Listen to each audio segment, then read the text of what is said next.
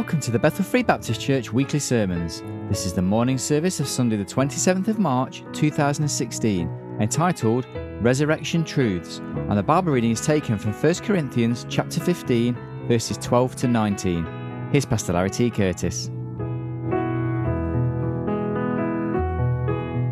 He is risen indeed. I'd like to take a passage of Scripture this morning from what is often referred to as the resurrection chapter in the Bible, 1 Corinthians chapter 15. If you'd like to be turning there in your Bibles, I'm going to read part of this passage now. For those that were in the sunrise service this morning, we, we looked at the first point of this sermon, so uh, if you weren't there, then you missed the, uh, the first point. Uh, but we're going to be looking at just some simple things today that I uh, simply uh, have called some resurrection truths. Very simple very straightforward on this day. I just want to remind you of some things to rejoice in today. I'm going to invite you to stand to honor the reading of God's holy word as we first of all take our reading from 1 Corinthians chapter 15, beginning in verse 12. Now, if Christ be preached that he rose from the dead, how say some among you that there is no resurrection of the dead? But if there be no resurrection of the dead, then is Christ not risen? And if Christ be not risen, then is our preaching vain, and your faith is also vain. Yea, and we are found false witnesses of God, because we have testified of God that he raised up Christ, whom he raised not up, if so be that the dead rise not. For if the dead rise not, then is not Christ raised. And if Christ be not raised, your faith is vain, ye are yet in your sins. Then they also, which are fallen asleep in Christ, are perished. If in this life only we have hope in Christ, we are of all men most miserable. Father, we thank you this morning for your word that we have before us. And Lord, as we look here in these passages again today, I pray, Lord, that you would speak to our hearts in these next moments because, Lord, you know every individual that is here. You know the needs of every heart. You know, Lord, that we cannot meet those needs, but we know that you alone can. So we pray, Lord. We pray, Lord, that you would reach down, that you would speak to each one, that each of us would be receptive to that which you have for us. We will give you all the praise for it. In Christ's name we pray. Amen amen. I heard a story once about a family that this family had tragically lost three of their four children. They had four children, they lost three of them within just a matter of two weeks uh, because of a, a violent disease that they caught and they contracted. And they passed it on one to another and it went through the family. There was only one child left, and he was a, a, a four year old young boy. The family had buried the other three children, and it was two weeks before Easter when they had to, to do that. Two weeks later, on, on Easter morning, the parents and that one remaining child went to church, went to God's house on Resurrection Sunday. The mother got up and she taught her Sunday school class to the children as she did all the other weeks about the resurrection of Jesus. The father read the Easter story from scriptures in the opening devotion time of the Sunday school for all of the adults and children together. A lot of the people that were there that day, they, they knew about the kind of loss that this family had gone through just such a short time. And they couldn't help but wonder how could they do that? How can they get up there and do those things with all that they've been through these past couple weeks? One family, the church, were in their car on the way home after church that morning. They had a 16 year old son in the car with them. That 16 year old son looked over to his dad and he said, Dad, that couple must really believe everything about that Easter story, mustn't they? The dad looked at it and said, Well, of, of course they do, son. All Christians believe that. The young boy looked back at him and said, Yeah, but not like they do. Not like they do. And you know, I'm afraid so many times that's the problem with all of us. Easter comes year after year, it comes and it goes. Sometimes we get wrapped up in all of the things, but we know as Christians, you can't be a Christian, you can't be a child of God without believing that Jesus Christ rose from the grave. I've made the statement many times. That is what sets us apart from every other religion out there. There are a lot of people with a lot of names on a lot of religions that are teaching people how to do a lot of good things in life, even how to live good lives, how to be good to other people, and all of those things. But I said over in the park this morning, every one of them, they can take you to a grave somewhere a place somewhere where somebody is buried that is the founder of their religion. We as Christians cannot do that. Thank God we can show you an empty tomb because he is no longer there. We serve, as we sang earlier, a risen Savior. As we look at this passage this morning, I just want to remind you, you see, what we looked at in the first 11 verses over in the park this morning was who the resurrection was for. We can't go back through all of that, that list again, but we saw there that the resurrection, when we look at those first 11 verses, and just those that are named there in that, we see those that had uh, doubted. We see those that had denied him. We see those that had, scattered and run when the going got tough. We see those that were in disbelief, that didn't believe any of it. We also see some that were willing. Those apostles, you know, some of them were the doubters. Some of those were the deniers. Some of those were the ones that, that literally ran and hid when the things got tough. You see all of that in their lives before the resurrection. After the resurrection, every one of them except John that, that died in exile on the Isle of Patmos, they gave their lives because they believed in the resurrection. Why? Why would they do that? We saw this morning that in all of that, what we have to realize, folks, and never forget, who was the resurrection for? It was for you. You may be one of the doubters. You may be one of the, the ones that, that, that have disbelieved and you may fit into many of those categories. But you see, whatever you've done and wherever you've been, Jesus died for you. And Jesus defeated death for you when he came out of that grave. Who was it for? Who was the resurrection for? Never forget. It's not just some historical event that we know about. It is something that touches every life in all the world that will believe it and put their faith and trust in it. But I want you to notice something else here in these next verses that we read here this evening. What was the resurrection really? Who was it? It was Jesus Christ doing what he did on the cross and rising the third day for you. As we look through scriptures, it is something that receives such a place of prominence. Every one of the evangelists tells us about what happened when Jesus died and rose again the third day. It is a subject that has been a part of historical inquiry right down through the centuries. And do you know this? That though some of them may still doubt it, not one has been able to disprove it. We find that it is, without any shadow of a doubt, it is the focal point of the conflict of all that is there between Christ and Satan. Satan came to this world to kill, to steal, and to destroy. Mark it down, folks. Whether you believe me or not, whether you believe God or not, Satan wants to destroy you. But he doesn't just want to destroy you now, he wants to destroy you for eternity. The wages of sin is death. That's what he wants. But Christ came to give life. and that they might have life and have it more abundantly. Just as Satan wants to destroy for eternity, he came to give life that is eternal, that lasts forever. That happened. Satan was defeated when Jesus Christ died on that cross and Satan thought he had won the battle. he thought he'd gotten rid of him.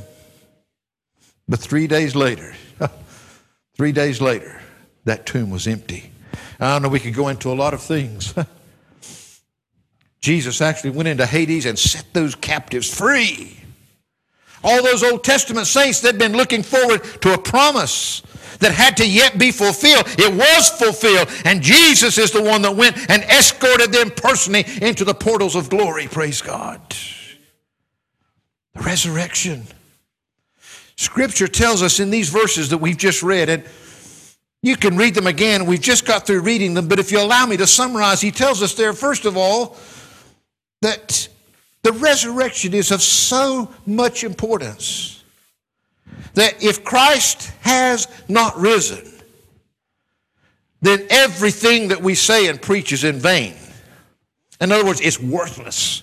If Jesus Christ didn't raise from the grave, everything else we say is vain. Everything else we say is just like any of those other religions.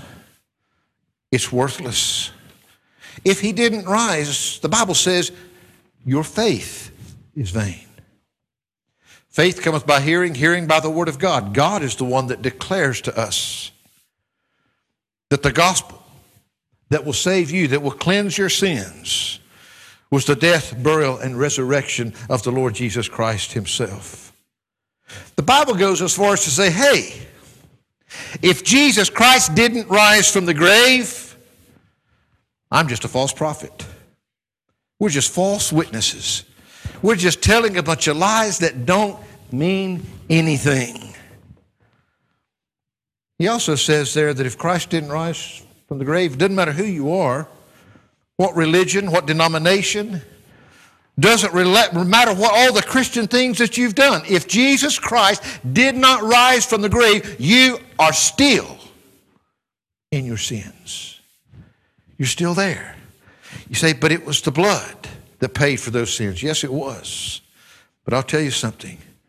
It was the, the, the blood that paid for the sins, but it was Jesus that defeated death for you when he came out. That shows you that death couldn't hold him. Even though he did die for you, death could not hold him there. You see, if Christ didn't rise from the grave, he says in these verses, we have no hope beyond the grave. One day, look around you, folks. None of us are getting any younger. Death catches everything and everybody at some point, somewhere along the line. It finishes. All because of sin. That's the great destroyer that we live with, that we're born with, and that's all around us. Plant life, animal life, human life. It all comes to an end. If there's no resurrection, there is no hope beyond that. You have no hope beyond the grave. Matter of fact, he goes on there in verse 17 if in this life only we have hope in Christ, we are of all men most miserable. We are a people to be pitied. If Christianity only affects us here, if our only hope is what it does for us here in this life, I'll tell you something else about age. when you're young, you feel indestructible. Nothing can touch you. Nothing can get you. You're going to live forever. You're going to change the world. You're going to do all these things. Suddenly you're looking back and you say, Whoa, where did those years go? How did I get here this quick? The Bible says it's like a vapor that appeareth for a little while and then it vanishes away. You see, this Resurrection Sunday, I just want to remind you, folks. We could look at a lot of things. I just want to remind you it was Jesus Christ. And you know, the only way he could rise from the dead was because he had to die first. He was dead. He died the death that you deserve to die. But Jesus Christ is the one that death could not hold. I want you to remember, he did it for you. He defeated death for you. In Him, you can have that life that He came to give you. He did that for you. And without it, you have no other hope. There is no other hope in life outside of that one. But I want you to notice what else that He says for you here You see, how does all this going to take place? As Christians, this should excite you. But if you're here and you're not a Christian, maybe you've never made that step of faith, maybe you've never trusted Jesus Christ as your Lord and Savior, may I say to you, it ought to excite you because this is the hope that you have today. It's the hope that any of us have. There is life beyond the grave. There is life that is yours today if you'll accept it. He says in verse 20, but now is Christ risen from the dead? He's told us all the things that is going to be a problem if he hasn't. But God says he has risen and become the first fruits of them that slept. For since by man came death, by man came also the resurrection of the dead. By the first man, Adam. For as in Adam all die, even so in Christ shall all be made alive. Life or death. That's the only option. In Adam, in the flesh, in this fleshly life, we all die. But in Jesus Christ, we are literally made alive. But every man in his own order. Christ, the first fruits. Now, people say, but yeah, but Christ wasn't the first one to rise from the dead. I mean, Jesus Christ himself told Lazarus to come forth out of there. We see other instances in Scripture of people being raised, but you know what? Every one of those that were raised, they still faced a grave one day. Jesus Christ is the only one. He's the only one that ever raised to eternal life, never, ever, ever to face that grave again. Every other human being has had to go that way. Every man in his own order. Christ, the first fruits. He was the very first one. Afterward, they that are Christ at his coming, them that belong to Christ, they that are his, them that belong to him when he comes back they will experience the same resurrection that Jesus Christ did. He says, Then cometh the end. When he shall have delivered up the kingdom of God, even the Father, when he shall have put down all rule and all authority and power, for he must reign till he hath put all enemies under his feet. Listen, the last enemy that shall be destroyed is death. Oh, yes. there are no enemies that he will not overcome. But the last enemy that each and every one of us face is death. And unless we are in Christ, it is the last one because it will be eternal death. Now, he goes on, he says, For he hath put all things under his feet. But when he saith all things are put under him, it is manifest that he is expected which did put all things under him. And when all things shall be subdued unto him, then shall the Son also himself be subject unto him that put all things under him, that God may be all in all. God is sending his Son, and his Son will put all things under his authority, and all things will be delivered back to the Father the way that he first made them before that sin entered in. He says, Else, what shall they do which are baptized for the dead if the dead rise not at all? Why are they then baptized for the dead? And why stand we in jeopardy every hour? Why? Even the apostles. why would they put their lives on the line? If Jesus was a mockery, if he hadn't risen from the grave, can we comprehend that? You know, they had no reason to make believe that Jesus had risen from the dead. No reason at all, because by accepting, by declaring that, they were putting their own lives on the line. We find that he says, I protest by your rejoicing which I have in Christ Jesus our Lord, I die daily. If after the manner of men I have fought with beasts at Ephesus, what advantage is it me if the dead rise not? What does it matter? If I've taken on the greatest beast this world, what does it matter if there's nothing beyond the grave? Let us eat and drink, for tomorrow we die. In other words, folks, if Jesus Christ did not rise from that tomb, if he did not come out of there the third day, he says, just go ahead and live it up in this world. Eat, drink, and be merry and enjoy it because there is no hope beyond what you have right now and what you do right now. A lot of people, that's the way they approach life.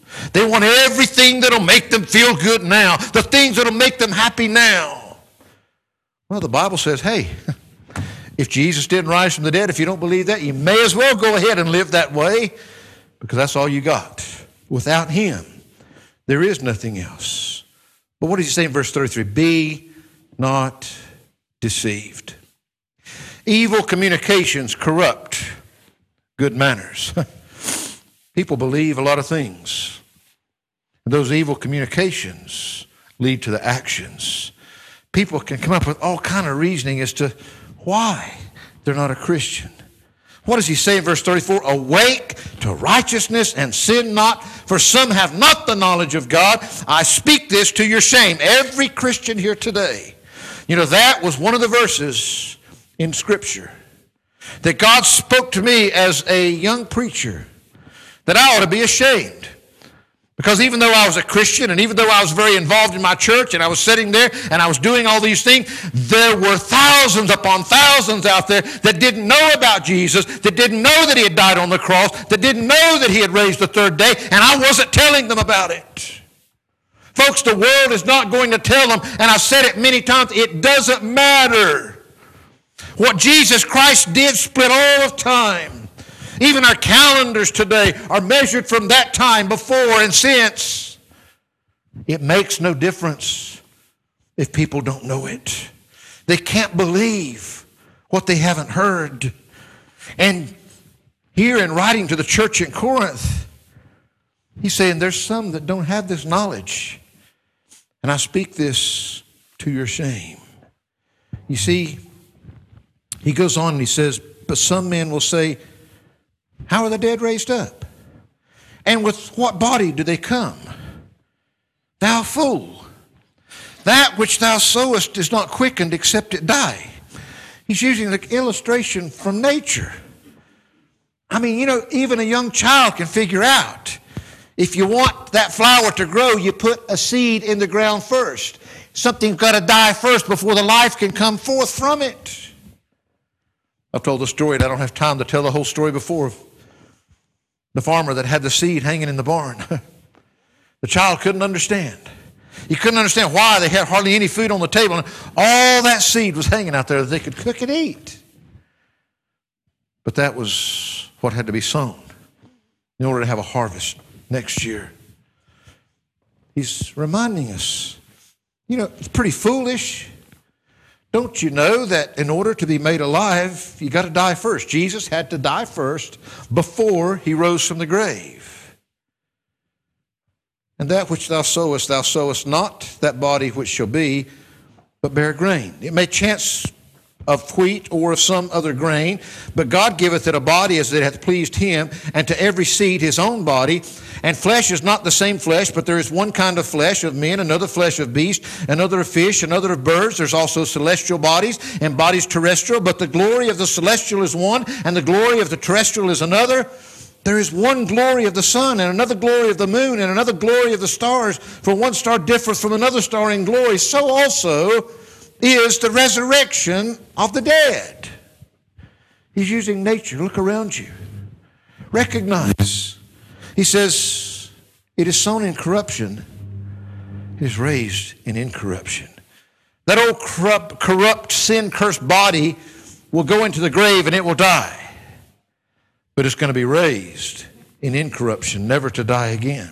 It's sown in dishonor.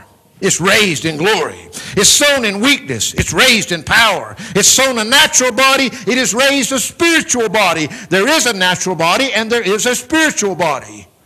And so it is written The first man, Adam, was made a living soul. The last Adam was made a quickening spirit. Howbeit that was not first which is spiritual, but that which is natural, and afterward that which is spiritual. The first man is of the earth, earthy. The second man is the Lord from heaven. And is as is the earthy, such are they also that are earthy, and as is the heavenly, so are they which are heavenly. The earthly can only produce earthly. It takes God to produce the spiritual. It takes the heavenly to produce the heavenly. And as we have borne in the image of the earthly, we shall also bear the image of the heavenly. Now, this I say, brethren, that flesh and blood cannot inherit the kingdom of God, neither doth corruption inherit incorruption. We can say, I want you to realize how Jesus Christ died in order to raise again. The Bible says you must die in order to be raised again. You must die fleshly. You must die to this sin in order to be raised spiritually. And one day in Christ, if this old body that is in Adam is put in the grave and it's dissolved, one day it's going to be raised and in corruption, it's going to be given that heavenly body. Why? Why? Why would all this be? Well, the Bible goes on and it, and it explains to us that he says in, in, in verse 51, he says, Behold, I show you a mystery. We shall not all sleep. We shall not all die. We shall not all go to the grave, but we shall all be changed. When Jesus comes back, all those that have already gone to the grave, uh, they'll be raised. But all those that still remain, they're going to be changed. This old body still has to go. The old natural still has to go. We shall not all sleep, but we shall all be changed in a moment, in the twinkling of an eye, the last trump. For the trumpet shall sound, and the dead shall be raised incorruptible, and we shall be changed. For this corruptible must put on incorruption, and this mortal must put on immortality. This body can't live forever. This body cannot inherit the kingdom of heaven, but God is offering you something more in Jesus Christ. Jesus Christ, they put him in that grave, they killed him, he died for your sins, he atoned for them with his own blood. And it was sufficient. The Bible says that he was the propitiation, not for our sins only, Brother Steve, but for the sins of the whole world. Propitiation. You know, your pastor loves that word. It's a legal term. I mean, it means that everything, everything that God required it was met in Jesus Christ. There was nothing left undone. He satisfied the price for all of our sins. Jesus paid it all. All to him I Sin had left a crimson stain. He washed it white as snow. The Bible says this earthly one day is going to go to the grave. And when it dies, if you are in Christ, when he comes, You'll be raised with him. This corruptible has got to put on incorruption. Some of you know I, I kind of make light about it, and I've got some timelines and things of how the end times things and whatnot. But of course, you, and you look on there, and those the dead in Christ shall rise first. Those that are in the grave, man, they got an advantage over us that are still living when the trumpet sounds. Why would that be? It's because they got six feet further to go, amen? they need a head start to catch up with us because we're going to all be changed. In the moment, in the twinkling of an eye, we can't even measure that twinkling. That's how quick we're all going to be changed at the same time.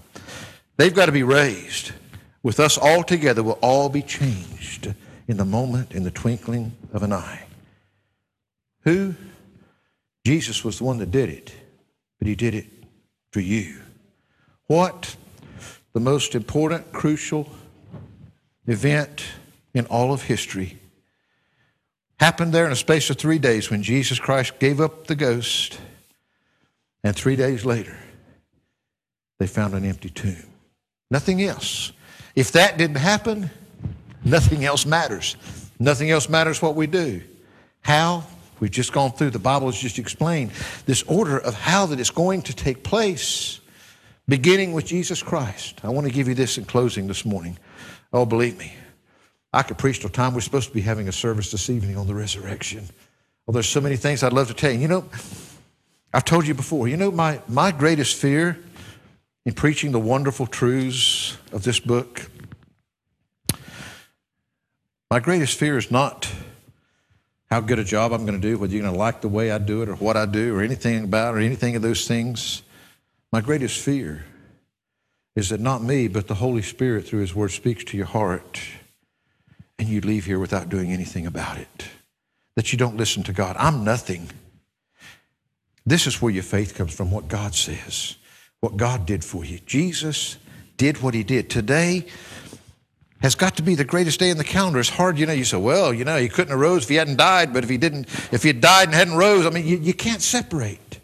That's why the gospel includes all of it death, burial, resurrection. You can't take any part of it away and it still work. He did it for you. Why?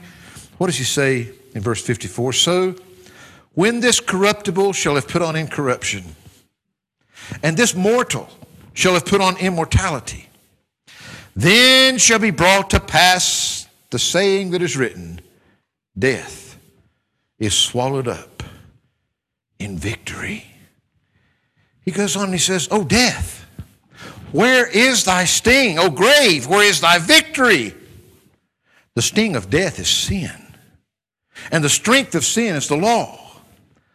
But thanks be to God, which giveth us the victory through our Lord Jesus Christ. Folks, right back in the beginning, the first two human beings who were ever on this earth, in the Garden of Eden, when sin entered in, death came with it. death came with it, and it's been a mess ever since.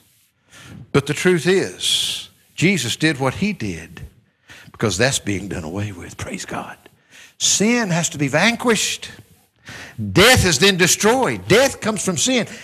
Death entered when sin entered. Jesus died to pay for your sin, and Jesus rose, conquering that death, the last enemy being put down. Thanks be to God, which giveth us the victory through our Lord Jesus Christ. And notice his closing comment. Therefore, if that's the case, if what we've just seen is true, my beloved brethren, be steadfast, unmovable, always abounding in the work of the Lord, for as much as ye know that your labor is not in vain in the Lord. If Christ didn't rise from the grave, it's all in vain. But you see, we know he did rise. And today, you can only do one of two things with that. You can accept it or you can reject it. You can't do anything else with it. You believe it or you disbelieve it. Today, I hope that you'll accept the God of creation that put you here, that gave you this life. Jesus Christ came to this earth for you to give you the life that Satan had stole away when he brought sin into this world. But God is offering you that life back, and He'll give it to you today. But you know, there's not a person on the face of the earth, the people that love you the most, there's not enough preachers in all the world. There's not enough churches on the face of the earth. There's not enough anything out there that can give you that life that can only come in Jesus Christ. He is your only hope today. And the resurrection is the proof that that hope is sure. He is alive. We are serving a risen Savior today. I want to encourage you, wherever you are in your life, this Resurrection Sunday, let it make a difference. Don't let it just be another passing Easter with maybe a, a nice big chocolate egg to eat and maybe a big, uh, a big Sunday dinner to enjoy. And don't forget, you get a day off work tomorrow as well. Amen. but Easter's a whole lot more than that. Jesus Christ came to this world for you. He died on the cross for you. He rose the third day for you. He did that for you. And today, right here, I don't believe that it's an accident that you're here today. And God just wants to remind you how much He loves you. But you can either accept or reject that love. Let this Resurrection Sunday, let it be different. Let it not be just another passing Easter celebration with a bank holiday and all that good stuff that goes with it.